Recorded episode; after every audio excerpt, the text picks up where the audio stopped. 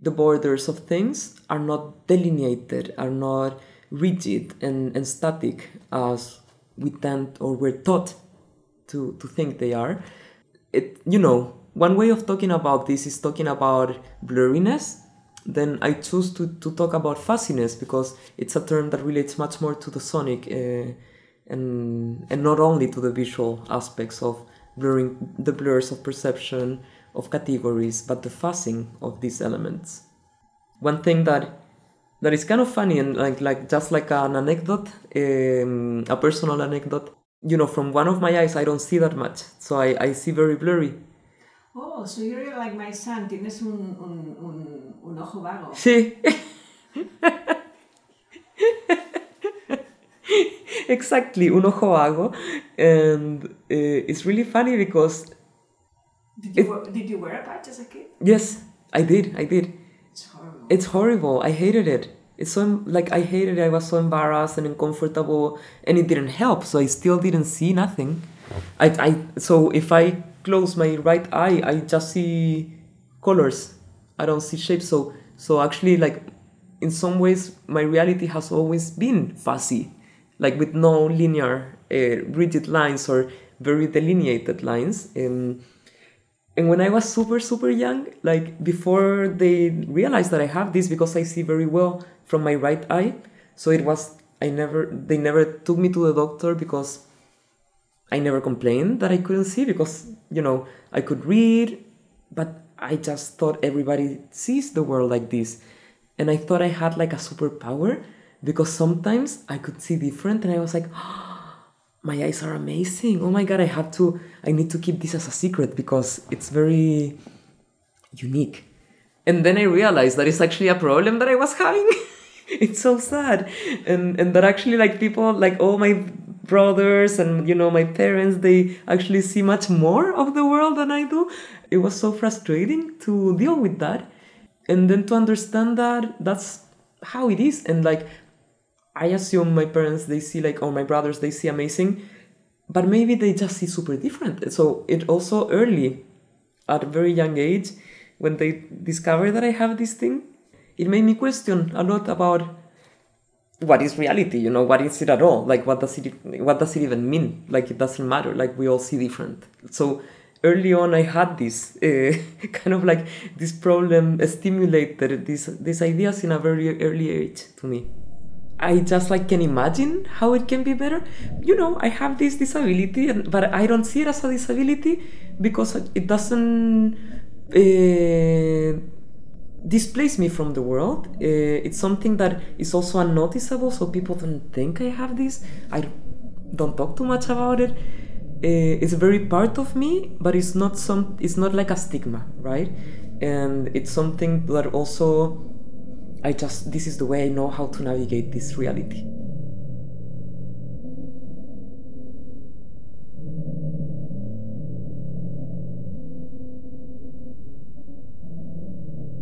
Chilean artist Nicole L'Huillier formulates an interdisciplinary practice that takes up a position on boundaries, generating a liminal and sensorial space in which categories such as architecture, science, music, and sound tend to break down and intertwine.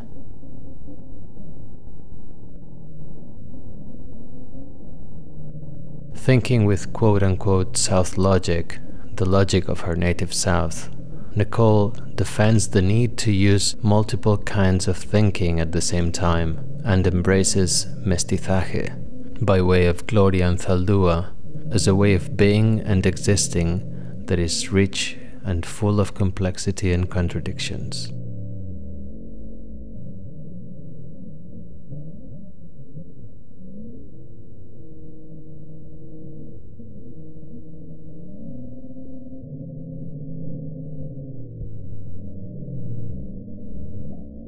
The sense of constant movement and of being outside of linearity has allowed her to unlearn the rigidities of the Western canon and to go beyond anthropocentrism, to see the world through serpent and eagle eyes, again, in the words of Gloria Anzaldúa.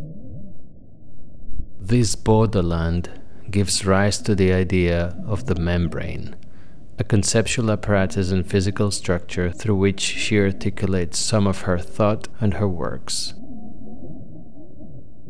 For Nicole, a membrane is the space where things come together and separate, but it is a space of resonance, not a rigid wall. It is a wall that always vibrates, oscillates, exchanges, receives, and transmits. Different worldviews, temporalities, experiences, and knowledge coexist and collide in this liminal and sensual space, taking shape and becoming embodied in order to socialize through ritual and sharing. In this podcast, we open up Nicole L'Huillier's processes, methodologies, and rituals in conversation with old friends Gloria Anzaldúa, Silvia Rivera Cusicanqui, Gabriela Mistral, A.M. Kanngiesser, and strangers. Their membrane words caress and jolt us. Sounds, vibrations, resonance, structures, and other multiple sensorial transductions invite us to think up, amidst murmuring, other collective ways of being and incarnations.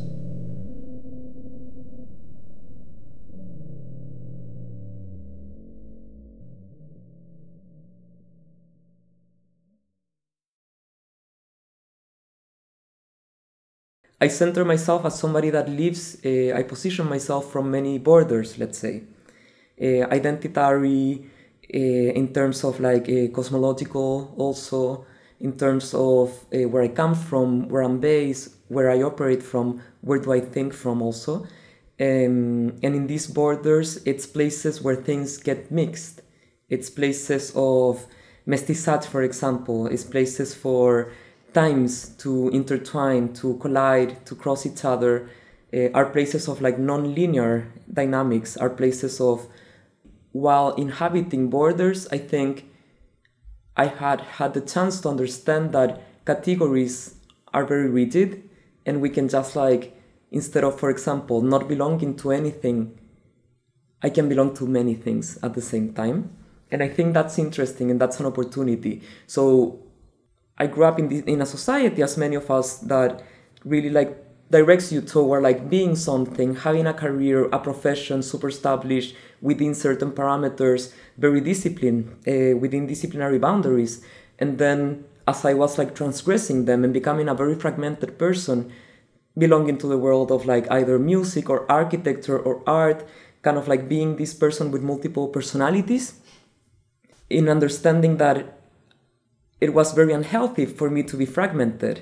So I decided to just like cross them over, to just like complicate them. Instead of using this confusion as something bad, it gave me much more opportunities. So inhabiting these borders in the end became the possibility of forgetting about the rigid lines of categorizations uh, belonging to certain boxes. So this anti-disciplinary perspective, um, this place of like also mixing technologies with things that are like commonly not understood as technology but are also technologies also what is that's where i come from in this idea of like the antidisciplinary or kind of like mixing so many things technologies temporalities ways of doing because that's my place.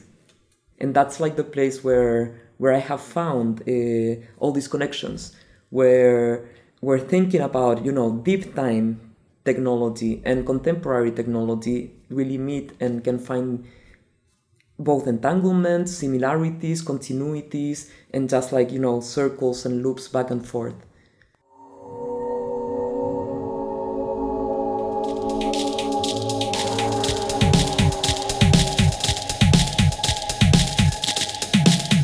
We can frame and we can say, and, and I do say that I work around uh, exploring sound and vibrations as construction materials, and that's the center of my practice. So when I say this, many people are like imagining that my work is compositions, uh, uh, listening sessions, and it's very physical and it's very sculptural and very colorful as well.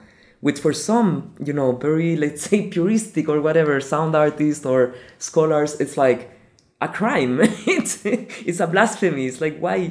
Uh, and and you know what like what happens uh, and what i and i used to back in the day be much more silent in in this idea of like like making my work more like invisible let's say less material less present by using whatever black cables or white cables or black speakers something that disappears but this is an illusion it does not disappear the speakers are there the black cables are there the white cube is there and it's part of the work. It's not that you have an object separated from everything else and like this like as if you disembody the room you disembody the context. This is an illusion uh, kind of like from modernity we can say.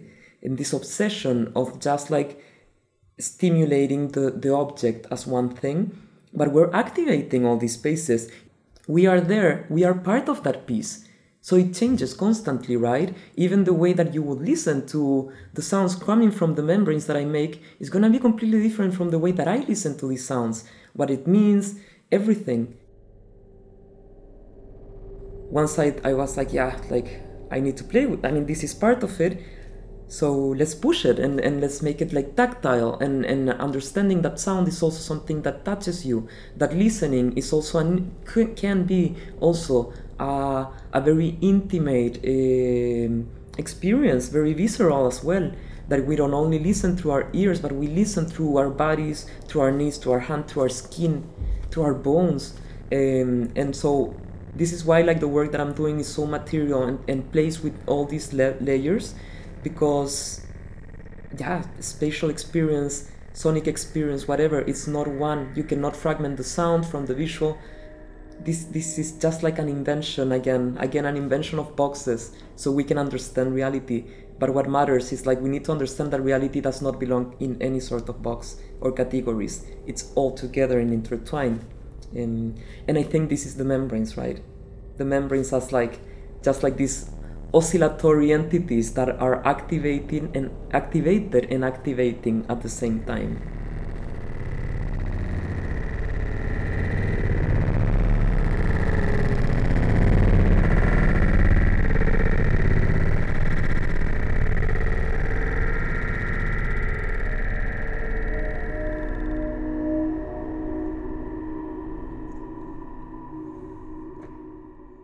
I'm so in love with sound and vibrations because you know it just like it's so viscous. It's it's like a, an agglutinant material. Uh, it's something that just like erases i mean not erases but renders unnecessary the boundaries that we'd like to see that we we tend to imagine because it's just like everything is like just connected. It's agglutinated it's glued together um, it just started when I, I was thinking about the membranes when I was initially I, I, I actually went to undergrad I, I, to study architecture. So I, I was practicing as an architect and as a musician at the same time and then I started mingling these things I, as I was saying previously to yeah breaking you know these fragments uh, these like disciplinary categories that I was inhabiting and when I started to play with this notion of like sound as a construction material, vibrations as construction materials, then that you cannot decouple from the spaces they inhabit and then also from the times they inhabit, uh, I realized that spaces that we understand, you know, as uh, it's common to say in architecture to talk about a shell. Something is a shell, something that is dormant, that just contains. But these shells are not static like that. They not just contain, but they are actually alive they are active participants of these relationships. It's a series of relationships in multiscalar pers- perspectives uh, between different types of bodies, right? So when I realized that and, and I started working and going deeper into these ideas, I realized that everything behaves like a membrane, just in different scales. Um, we are membranes. Um, our bodies are membranes. We contain different scales of membranes as we constitute other membranes. And, and in this sense, everything is a membrane. Reality is a membrane. And I like to play with this and understand, you know, really work in my research um, with tools, apparatuses that are means to engage with our vibrational reality, to engage with reality as a membrane. Different scales, different uh, questions, but always towards that quest of what is a membrane and what are like the amplitudes and the resonance and the transductions within this membrane. So for me, membranes, membranas, uh, is a is both a structure to like a conceptual apparatus to think with, but also a physical structure to put into practice. And when we think about membranes, is this place that is again similar than than these borders, uh, than these fronteras. It's it's really the place where things meet and also things get separate. But it's a place of resonances. So it's not a rigid wall. It's a wall that is always vibrating, oscillating, exchanging, receiving and emitting, let's say. Open system performative apparatuses. Continuously. You cannot separate things when things are just like res- like now, you know, we're talking, we are at a little distance, but I'm touching you with my words. My words, my vibrations are actually transforming the constitution of your body right now, are caressing you somehow.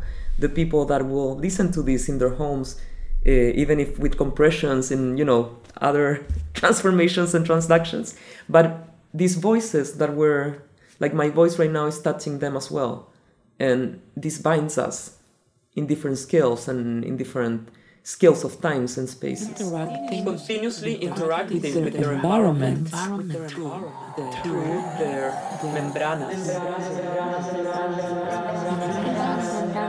They say that dialogue involves a change in perspective, involves a change in perspective, that it is a way of unfolding with others an essential place of making with. An essential place of making with. with.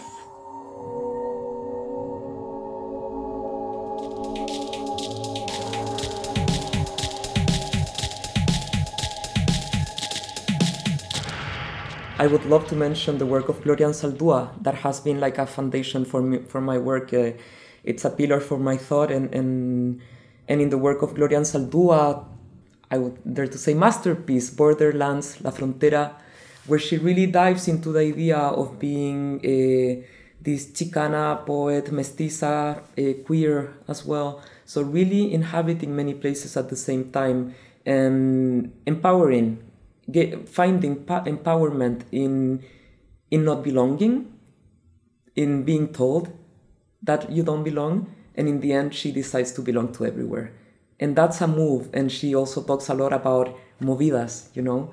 Even movidas in language using words to make movement using words to shift uh, yeah to shift meaning uh, and, and this is a movida as well to call herself la mestiza to write about the theory of the new mestiza but also through poetry not only theory. And this is also beautiful because she not only embodies this within herself. It's not something that she's writing about or theorizing from afar, from a distance. It's something she lives daily and she puts in practice in, in the language of poetry, which I think is really beautiful as well. Many people are like, oh, you're from France. And of course, because this is a European festival, and, and you know, most of the artists they come from many diasporas, but most of the people assume that they're European, right? And my name is so confusing, and everybody's like, wait, where are you from? like from Chile? Like what does it mean? So how? Like you need to, you, and and I have always to explain myself in that. Uh, and you know, we yeah, that that's where I come from from a place that all these mixes are just part of it, uh, and it's weird and. In, in, in Chile, I'm kind of like the French girl. Outside of Chile, I'm like the Latina from, you know, like, so it's like also you get to understand and French, like, you know, my family, like, I don't even know who was French. I think my great, one of my great grandfathers, as others were like from many other places and also like from there, right? So, so it's a huge mix. It's, it's, it's super hybrid. Um, Ah, and I wanted to say that I think it's also super interesting because you realize that positionality is not something fixed.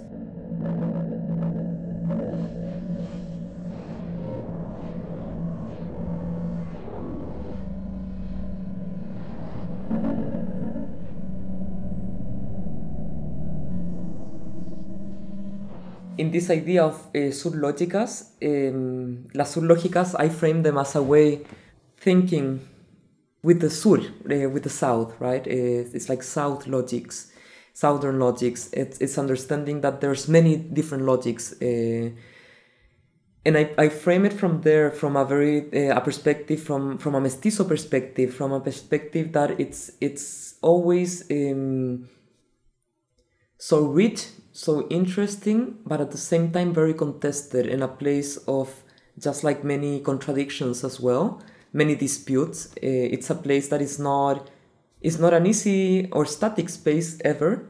Uh, it comes from conflict but it's this mixture of conflict conflict and love that brings what I think is the power, like the acceptance, but also the opportunity to, as Gloria Anzaldúa said, you know, that um, de ver el mundo con ojos de águila y serpiente, which means like to see with the eyes of the eagle and the snake at the same time, like from these two different worlds that she is from, like the opportunity to actually have the two different visions and the two different not only visions but experiences.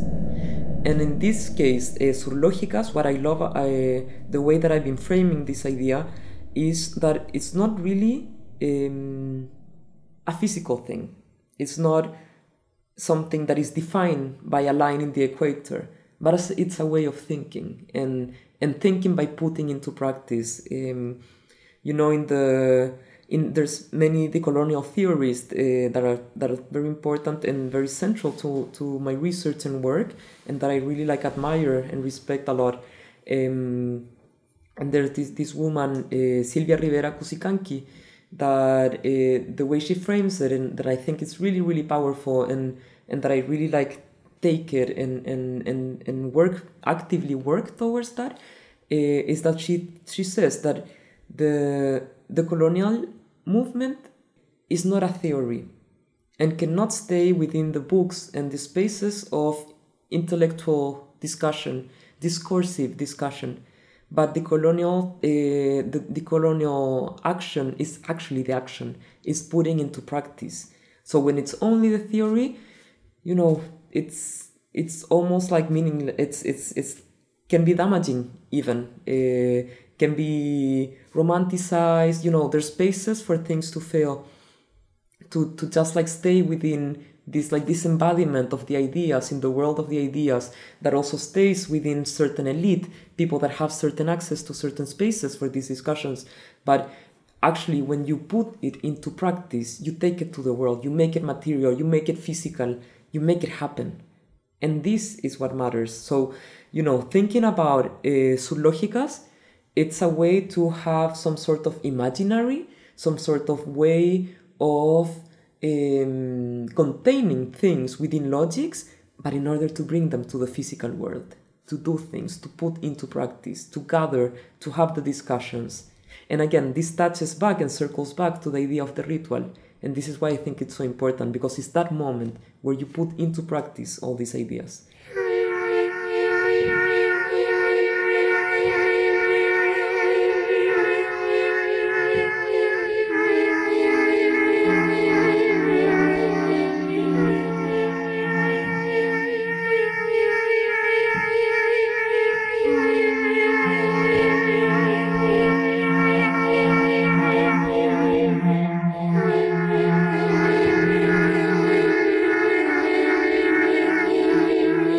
Semilla, uh, it's a piece that essentially it's a sound capsule that is it's meant to be buried underground. So it contains a speaker and a MP3 player that is looping um, this sound piece. Uh, and once buried, it's powered by a battery and solar panels. So it's constantly, you know, sounding, vibrating, covered with uh, some chamomile seeds and other herbs. So the whole idea behind Semilla, it's about understanding these resonances that we share, and also it's an offering to the earth uh, in the sense that through the ritual, but also the work in itself, it's a gift. Uh, it's like some sort of like protective talisman, we can say, that through its resonances, uh, the main idea is that it masks um, symbolically, because of course this is not happening in Het Hem in Amsterdam, uh, but but it's uh, you know uh, for looking for places for extracting oil and gas. Many these companies they're like putting geophones, arrays of geophones in, to sound the ground, to look to to find these spaces. They're actually finding these. We tend to think that geophones are for sound, but it's actually like all these vibrations. So they they find patterns. Um, and I was doing some research and, and realized that even if there's like wind moving the grass in these places, that produces noise and masks the information and disrupts the, the work of, of the labor of finding these spaces for, for extraction. So I thought that semilla, something that is constantly producing vibrations on the floor, can be uh, an, an object of resonant protection, an object that renders, uh, that plays invisible, unsoundable for these geophones. So it protects that tiny square meter of ground, let's say. Um, and I like to think a lot that the, the, the music of the semilla is the noise for the extraction.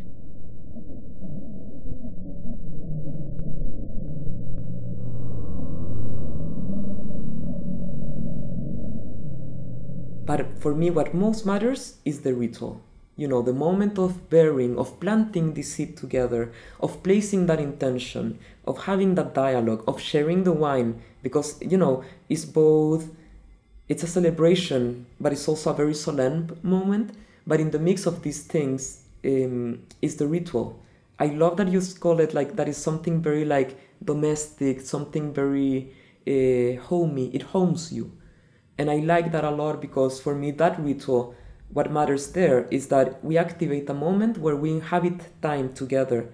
We like you know all my research around sounds and vibrations um, led me uh, and, and it's taking me much more like every day much more into the idea of collectivity and the importance of collectivity because we are already a collective membrane we are already resonating and transducing one another so in that sense i i found in the ritual the space to to really activate these collectivities um, as you were saying for example that you were wondering what would what how would this be with a Dutch audience, uh, even yourself questioning like would I am I gonna look weird? Is this weird? And you know what? It's super weird. And I love that because we open a space with this ritual to be weird. To we give permission to ourselves to lay on the ground, to do things that we're not used to do, that we don't allow ourselves to do because we shouldn't right? Like we we need to be vertical the ground it, it, you know it's kind of dirty. I'm like get yourself dirty and like put you in contact with that earth that you, you live with right? And i was very surprised and very happy that it actually worked that people were engaging that people were part of this ritual and i saw many smiles i i think people were like finding it a little bit funny also because they were saying, okay, let's go for it. I look ridiculous, but it doesn't matter because we are part of this together. And creating the space for that, I think is really powerful. And and that's the space of the work and I that I care for. I think everybody that was part of that left that space um, with something. And this is the real seed. This is the real semilla. That's something. So a semilla, a seed, is something that grows in time. Um, and an idea, it's something that also grows in time. A movement is also a seed. And these people, they left with an idea, with an emotion. Uh, they left touched somehow by this ritual and the vibrations of the semilla. And that is gonna grow in time. And that's what I care for. I would love for, you know, eventually, since the semilla is, stays there, uh, to come back and to see if actually these herbs grow. If they do, we're gonna offer a, a, a tea ceremony, a moment that we can share the semilla, the you know the herbs that grow from the semilla, uh, again in a collective space.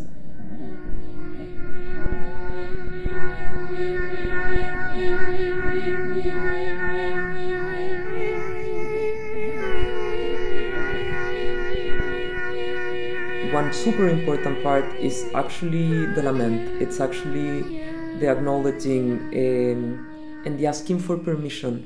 Because you know, we're also intruding. I mean, the semilla, it's something that goes underground and and and, and it, it's it's an it's it can be a violent act to just like put something there, right? Uh, so the way you do it, it's super important, and this is, you know, in the Sound Andean region where I come from, there's like different ways uh, to to ask for these permissions. There's different types of protocols um, that come from some some from indigenous communities, others from mestizo communities, different areas.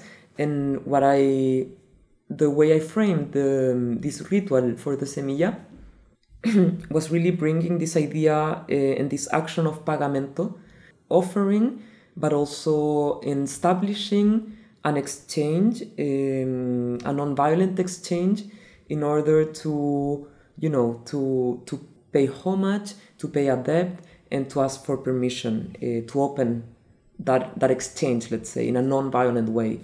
And thinking outside of only Western epistemologies and ways of being, I think it's, it's very, very important and necessary in order to not only give space and acknowledge other ways of being and, and, and other ways of knowing the world, but also to give voice to, to who to the people that, that are constantly caring and paying attention to, to the planet.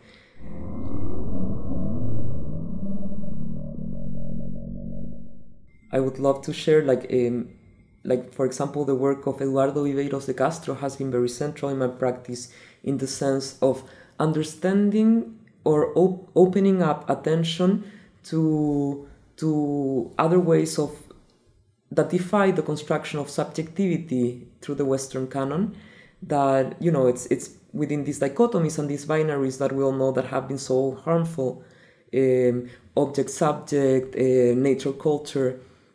But then when you when you change that um, and, and and understand that reality is activated in many other ways that subjectivity is shared with things that even we think are inanimated or devoid of life. Uh, it really changes the way that you relate to everything the way that you establish these relationships relationships in respectful and meaningful ways beyond the human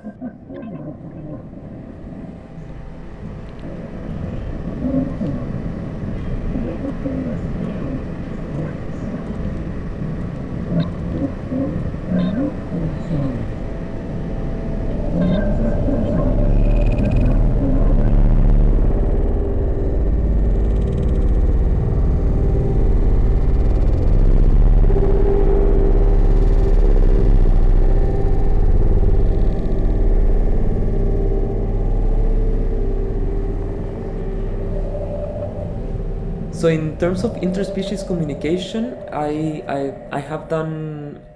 It all started uh, within these notions of like you know when I was talking about the idea of the spaces that are not dormant but actually like part of this. Rela- they are also relational agents, and then then it made me also question and start wondering about what happens with the sounds and all these pieces that we're creating that were like who who is also like getting them and who how do we constitute what who means right? Who and what basically it's getting there. What is activating what is being activated through these sounds and also in what ways? Um, in in damaging ways in in caring ways um, is this a curious is this a violent act? So i think these questions are super important um, as sounds practitioners you know that suddenly also many many of us and personally i can say i also started doing a lot of field recordings. And, and recording sounds from the environment paying attention to to rhythms to textures to to let's say voices um, and we tend to like anthropomorphize all these things right? But then it's super important for me it was very important to realize that that can be very extractive as well. And how do we ask for permission how do we place protocols that actually create an, an ethic relationship with the sounds that we're taking from a place?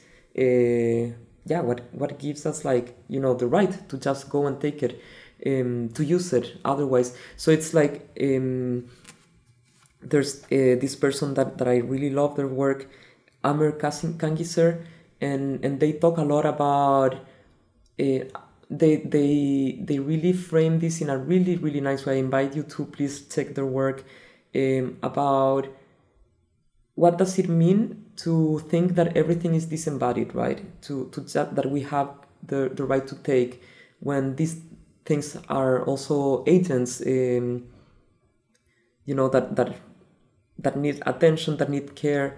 Like when we when somebody comes and takes a picture of us, a stranger, we f- we we feel offended, we feel transgressed. Uh, it's not okay, right? So why would it be okay to just go and take from outside? And in this sense, I think there's a lot of things that that we have as society we have to learn.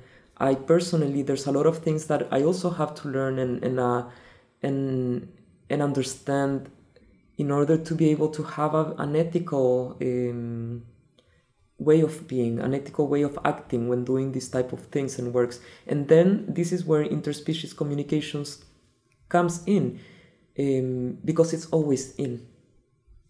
It's just paying attention and acknowledging and, and being careful and respectful as we can.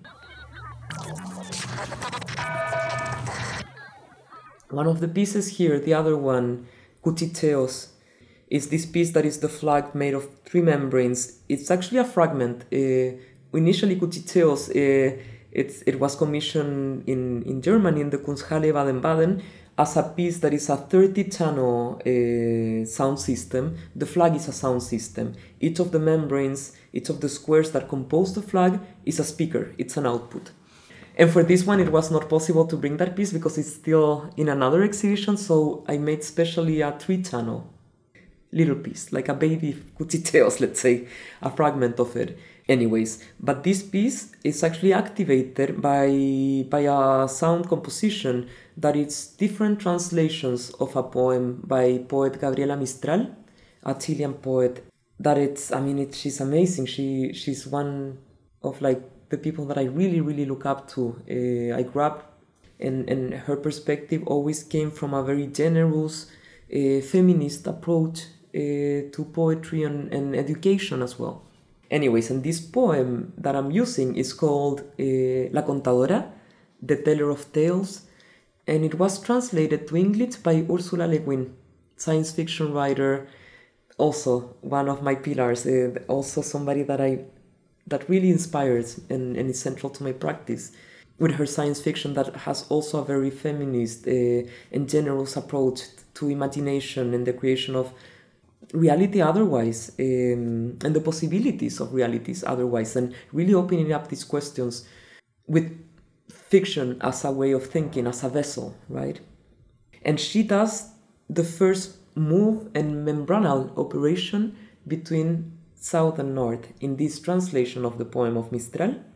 Then i take this translation and continue doing further translations with other membranal operations, such as reading the poem with a microphone that I made that is a membrane for the winds, so it gets entangled the voice uh, and the words with the dynamics of the wind. So it, it's like a, like a mud of noise between human and wind. Um, another membranal operation that I'm doing for this uh, piece is uh, re- doing poetry readings to a machine learning algorithm that my friend Manaswi Mishra created that as you read this uh, and, and you narrate something to the to this algorithm, it answers with with different textures and beats. For example, one of the answers was like rhythmic patterns from the poem. So then we create other type of uh, membranal operations and intersections between human and non-human intelligences, like and this crossing of like collective intelligence to in actual the construction of a new understanding of the poem. So all these types of translations um, are a way of creating non-semantic translations of this poem and be able to incorporate it with other ways, with other senses, uh, with other types of knowing that is not only tied to the word and the meaning. Cuchicheos. Cuchicheos is, is a way of saying, a way of a means of communication that that is not accepted, right? Um, it's so informal. Uh, it's you you're like chit-chatting. You're Feminine. it's very feminine. Even the word itself is it's you know it's kind of like a non-word in some ways, right? Uh, I love it because it's it's kind of like it has a little bit the connotation of being like a gossip, like gossipy.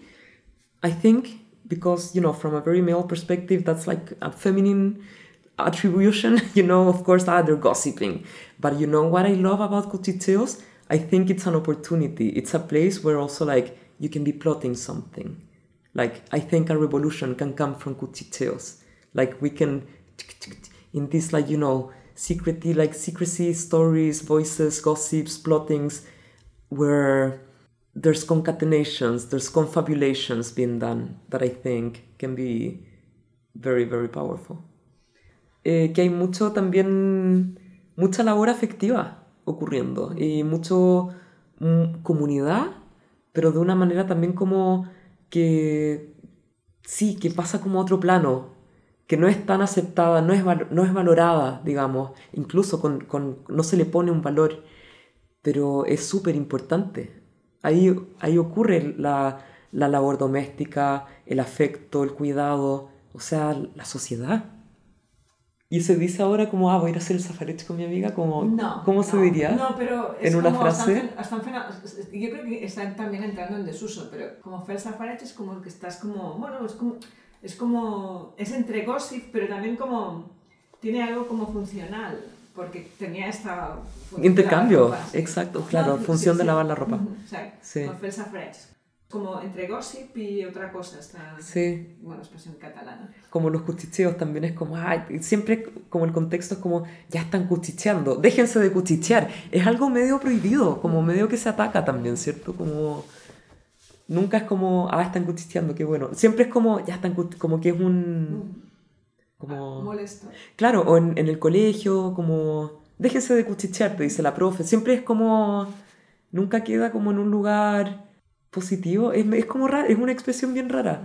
Me encanta. Entre perder el tiempo también, ¿no? Exacto. Como perder el tiempo, como no es suficientemente crucial o importante o no hay un intercambio de información meaningful ahí. ¿no? Exacto. Y bueno, en el poema La contadora, Gabriela Mistral escribe cuchicheos. Es como escuchando las voces, no me acuerdo la- la- el poema, pero, pero se refiere a como prestarle atención a los cuchicheos alrededor, que cuchichean y cuchichean nuestras historias, nuestra realidad. Entonces, So it, it also refers to orality in a, in a sense. Exactly. well. Mhm. exactly. This orality as a space where like meaningful ex- uh, information is exchanged, but at the same time, I mean, it's exchanged from generation to generation, and but it's not translating into writing, so it's kind of uh, ephemeral, but at the same time significant. Very significant. It's also constitutional, right? Cuchicheos is, is an oral form of communication and transmission of knowledge and information. So, why I selected this poem? There's so many reasons, but I love because Mistral is talking about the in this poem, as I understand it, about the construction of reality beyond what we only know and think constructs reality. So she's telling us in the poem to, to listen beyond us, to listen to the wind, to listen to the ocean, to listen to the insects, to the bugs, to the leaves of the tree, because they are telling the story like they are cuchicheando, chit chatting, whispering, gossiping, plotting something. This is what cuchicheos mean. It's like it's like uh, whispering, but in a very non-colloquial way of saying it. But she's like, pay attention to these cuchicheos because we're forgetting that in these other languages, our realities are also contained. And we keep saying that, you know, uh, words build world. What are the other type of word, worlds that can be built with these other types of words uh, of cuchicheos around us? So she's really like pointing out to dimensions of attention, dimensions of listening, but also not only just because, because this is what construct our reality and like also questioning the limits of the of what we tend to think that is so factual so real so static when it's actually not at all. And we have no idea. And this is a poetic action right? And this is a poetic action where um, paying attention to the non-human it's a way of incorporating that into the continuous ever growing and ever expanding notion of reality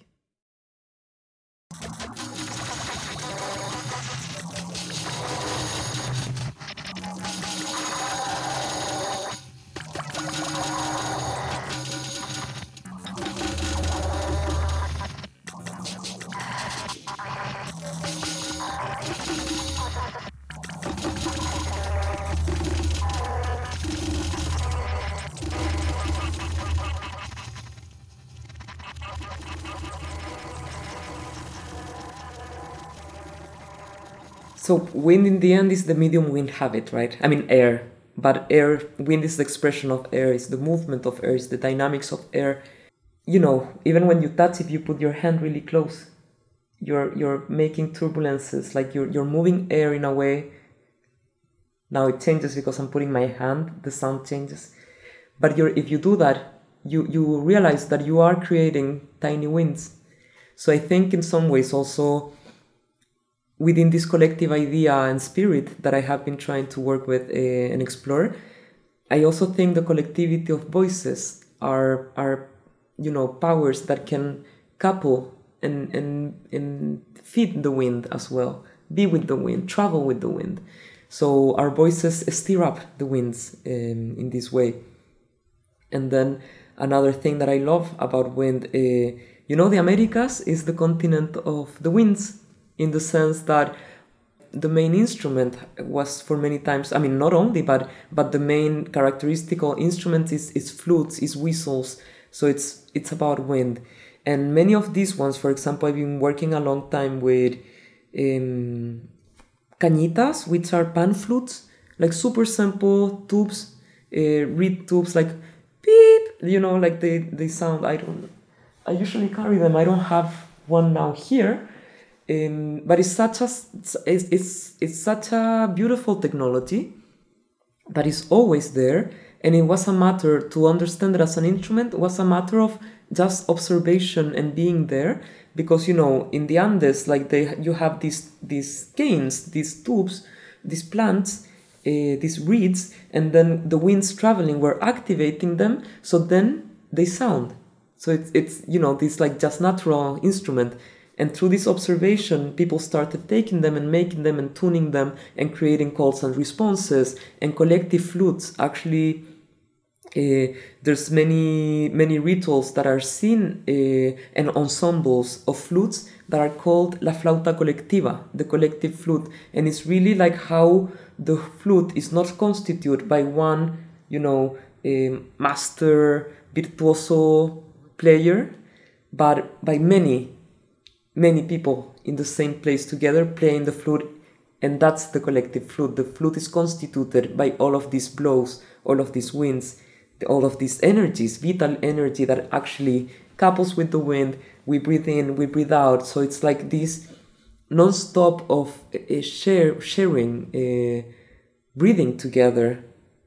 And also i like to frame it in this work with wind. I, I like to think about the idea of conspiring in the like framing it as in breathing together but also inspiring each other.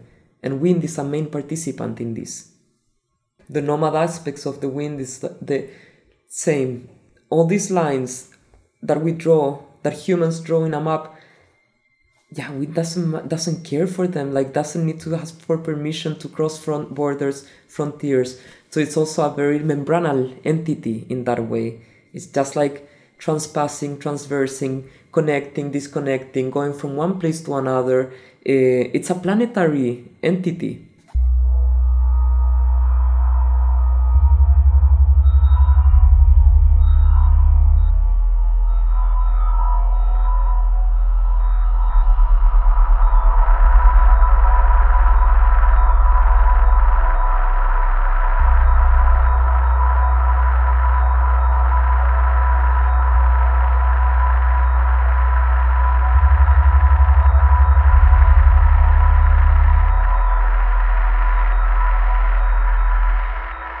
Think uh, symbolic language is, is essential, and and I believe that we need so much more of it. I think we have been constructive, constructing an idea of reality that is way too rigid and way too linear and exact, and it's just like an illusion. It's a it's a fiction. It's it's fabricated.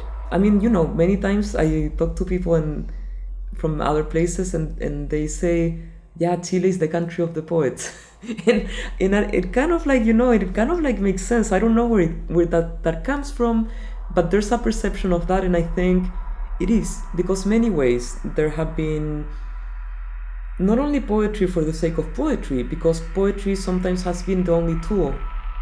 Uh, when you cannot say something because you've been oppressed, then you have to play with symbols to say it anyways, but finding other ways of saying it. And I think then so much meaning is contained in actions, in words, in gestures that are just like waiting to, to, to explode and expand. I think containing uh, so much meaning in gestures, words, um, are ways of playing also with the subjectivity of these gestures and these words and the possibility of the relations that they can trigger. It's like a chain in the end, right? And I think when you contain things like that, when you structure things like that, then things have not only one way of being seen or understood. The power of symbols really change this idea of reality. I think the power of symbols and symbolic actions are necessary. Not only necessary but urgent. And in the end, nothing is like, nothing has only one way of being seen and understood, but I highlight that idea with these gestures and these actions.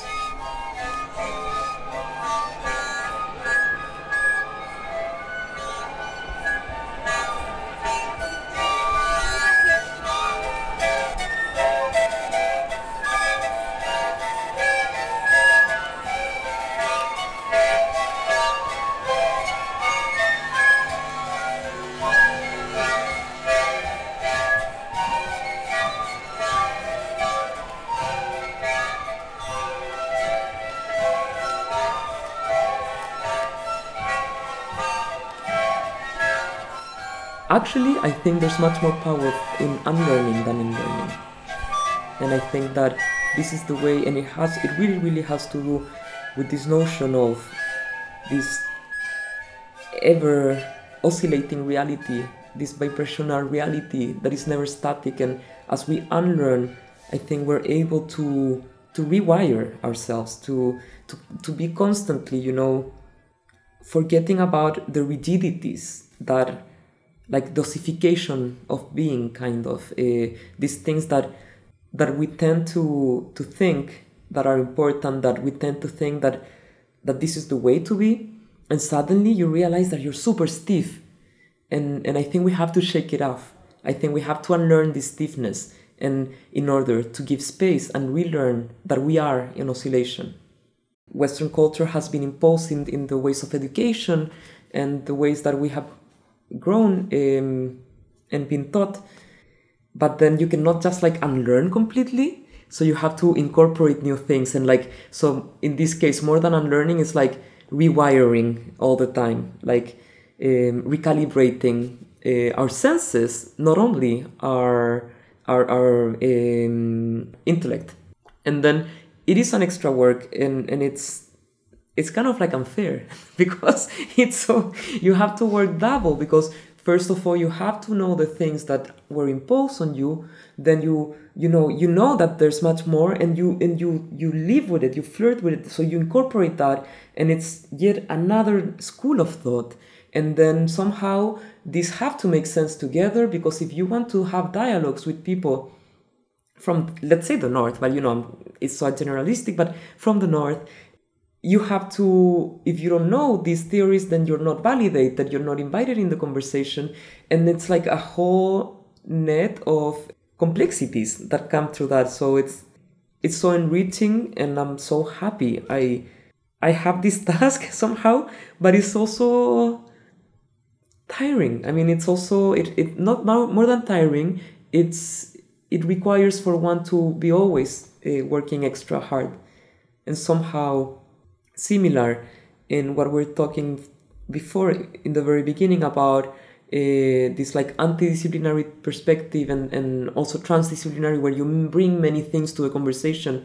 As an artist you know i i, I care deeply uh, for for for the artistic discourse and the poetry in my work but i also am I'm very versed technically. So i also care about how do i do the things i i do them myself most of these things so I, I, it's also an extra work in the sense that I, I need to be like prepared and very well prepared in many fronts I mean, in, in the in the work that I do, I, I try to do it by, by shaking, by vibrating, but you know, like collectivizing, resonating.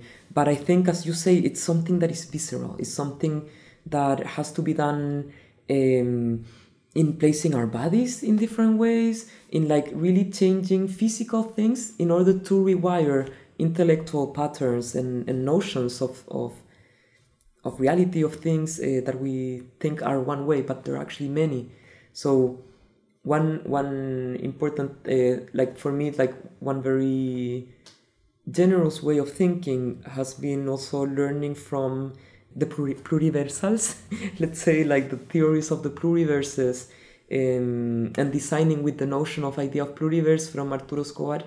I think that has been also like a really impactful uh, and super stimulating way of thinking that nothing is static in like it's like you know uh, perspectives they really change and they're dynamic and the notions of reality is really conviv- uh, conviviendo uh, we inhabit many notions of reality simultaneously so once we can unlearn the rigidities i think we can open up to other of these pluriverses other of these visions of the world and the, and the cosmos.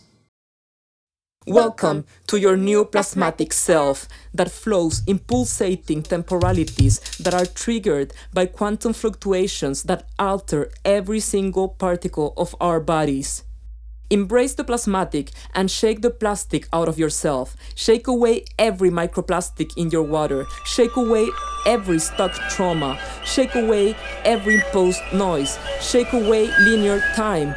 Make some space to vibrate and recalibrate your senses to resonate with the plasma we were in the past and the plasma we carry in our blood. Blood, blood.